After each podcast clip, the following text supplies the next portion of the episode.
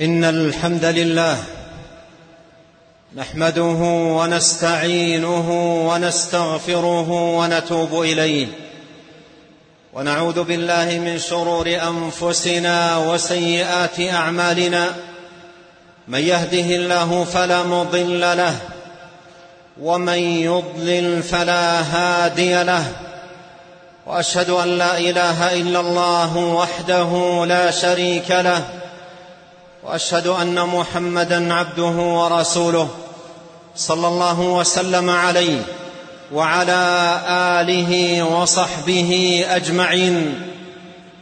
أما بعد أيها المؤمنون عباد الله اتقوا الله ربكم وأطيعوه لتنالوا بتقواه وطاعته سعادة الدنيا والآخرة. وسلوه جل وعلا التوفيق والهداية والمعونة على التقوى والطاعة فإن الأمر كله بيده جل في علاه. أيها المؤمنون عباد الله لقد أوتي نبينا الكريم صلوات الله وسلامه عليه جوامع الكلم. ومن ذلكم عباد الله الدعوات المأثورة عنه صلى الله عليه وسلم. فإن الله جل وعلا آتاه كوامل الدعاء وجوامعه. فما أعظم دعواته وما أجل مناجاته وما اجمل ذله وخضوعه بين يدي ربه سؤالا وتضرعا والحاحا وطلبا ومن عظيم شان دعائه عليه الصلاه والسلام ان الله عز وجل جمع له في دعائه خير الدنيا والاخره وأبواب السعادة فيهما. وهذه أيها المؤمنون وقفة مع دعوة عظيمة مأثورة عن نبينا الكريم عليه الصلاة والسلام أحاطت بالخير كله وجمعت الفلاح والسعادة من أبوابها. بكلمة وجيزة ودعوة عظيمة أرشد إليها صلوات الله وسلامه عليه. روى الإمام مسلم في كتابه الصحيح عن علي بن أبي طالب رضي الله عنه قال قال لي رسول الله صلى الله عليه وسلم قل اللهم اهدني وسددني واذكر بالهداية هداية الطريق وبالسداد سداد السهم. وفي رواية قال قل اللهم إني أسألك الهدى والسداد. معاشر المؤمنين تأملوا هذه الدعوة. العظيمة التي أرشد إليها نبيكم الكريم صلوات الله وسلامه عليه. كلمتان جمعتا الخير كله في هذه الدعوة العظيمة التي أرشد إليها نبينا صلوات الله وسلامه عليه. ومن مضامين هذه الدعوة عظم فقر العبد إلى الله وشدة حاجته إليه جل في علاه. فإن العبد لن ينال هداية ولن يصيب سدادا إلا إذا هداه الله جل وعلا وسدده. وفي الحديث القدسي يقول الله تبارك وتعالى يا عبادي كلكم ضال إلا من هديته فاستهدوني أهدكم. فالهداية بيده وحده والسداد بيده وحده.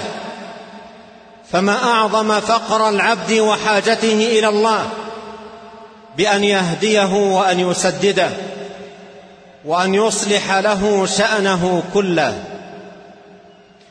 ومن مضامين هذه الدعوة كمال تعليم النبي صلى الله عليه وسلم لأمته وعظيم بيانه وجميل نصحه عليه الصلاة والسلام. ومن ذلكم أن من طريقته في التعليم عليه الصلاة والسلام توضيح الأمور المعنوية بالأمور المحسوسة المشاهدة. قال أذكر بالهداية هدايتك الطريق وبالسداد سداد السهم. وعندما يخطر الداعي هذا المعنى في ذهنه ويتذكر حال شخص في فلاة لا يعرف أين السبيل ولا يهتدي إلى الوجهة التي يريد. كم هي حاجته حينئذ إلى هاد خريت يدله طريقه ويرشده إلى وجهته. وكذلك من يصوب سهما نحو رمية كم هو يدقق ويعتني عناية دقيقة بأن يصيب سهمه الرمية. فكذلك السائر إلى الله تبارك وتعالى والطالب لرضاه سبحانه كم هو بحاجة إلى أن يعنى هذه العناية وأن يهتم هذا الاهتمام. فبهذا المثل العظيم الذي ضربه النبي الكريم صلوات الله وسلامه عليه يتبين هذا المعنى ويتضح تمام البيان والوضوح. ومن مضامين هذه الدعوة أن أعمال العبد ليست كلها مقبولة وإنما الذي يقبل منها ما أصاب فيه السداد ووافق فيه الهدى هدى النبي الكريم صلوات الله وسلامه عليه. فما أحوج السائر إلى الله تبارك وتعالى إلى أن يعنى بأن تكون أعماله موافقة للسنة مطابقة لهدي النبي الكريم عليه الصلاة والسلام.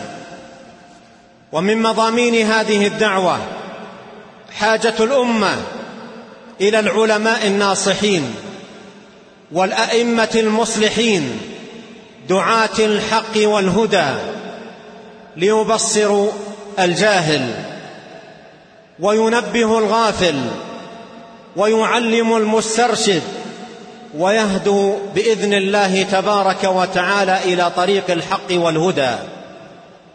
قال الله عز وجل وجعلنا منهم أئمة يهدون بأمرنا لما صبروا وكانوا بآياتنا يوقنون. ومن مضامين هذه الدعوة أهمية التوسط والاعتدال وأن دين الله جل وعلا وسط بين الغلو والجفاء والإفراط والتفريط. فإن السداد يا عباد الله هو إصابة الحق دون غلو أو جفاء ودون إفراط أو تفريط. ومن مضامين هذه الدعوة العظيمة معاشر المؤمنين خطورة الضلال وخطورة الانحراف فإن ضد الهداية الضلال وضد السداد الانحراف وهما أخطر ما يكون على العبد في هذه الحياة فيجب على العبد أن يتقي الله عز وجل وأن يحذر أشد الحذر من أن يضل عن سواء السبيل. أو ينحرف عن صراط الله المستقيم. ومن مضامين هذه الدعوة عباد الله أن الهداية والتوفيق بيد الله جل في علاه. فلا مهتدي ولا مستقيم إلا من هداه الله جل وعلا ووفقه وأعانه. من يهد الله فهو المهتد. ومن يضلل فلن تجد له وليا مرشدا. ومن مضامين هذه الدعوة عباد الله خطورة دعاة الضلال الذين يحرفون الناس عن سواء السبيل.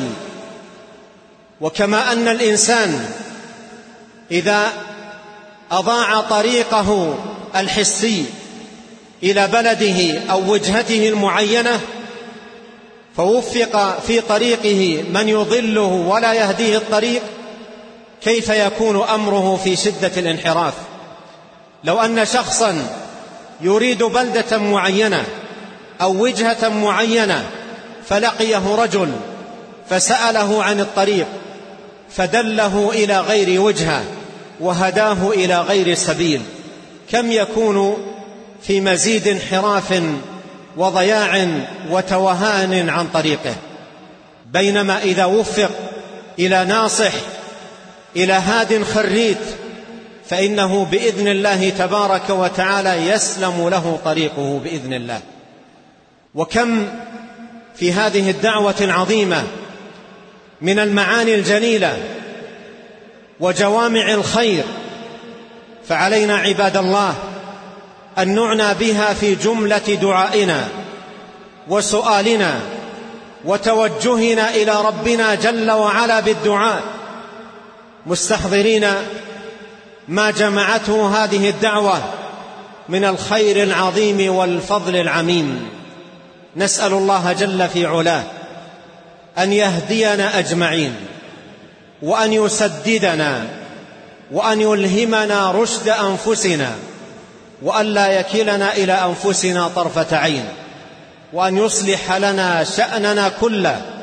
إنه تبارك وتعالى سميع الدعاء وهو أهل الرجاء وهو حسبنا ونعم الوكيل.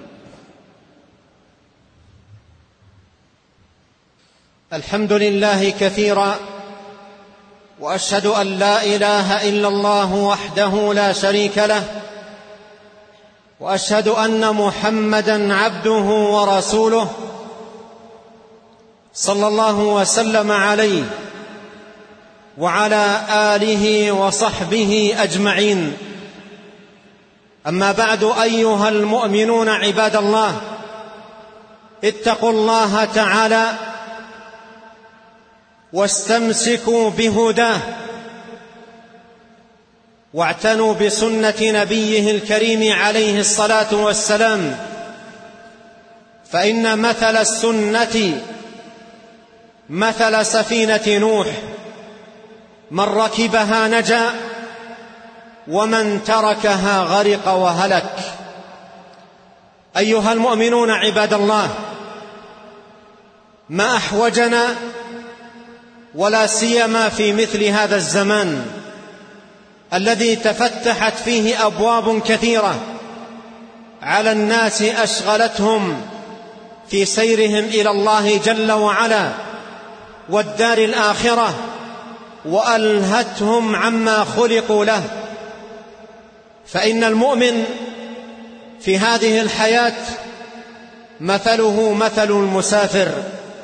وكما أن المسافر بحاجة إلى هداية في طريقه ولزوم للجادة وعدم انحراف عنها ليصل إلى وجهته وصولا محققا فكذلك المؤمن في سيره إلى الله جل وعلا والدار الآخرة.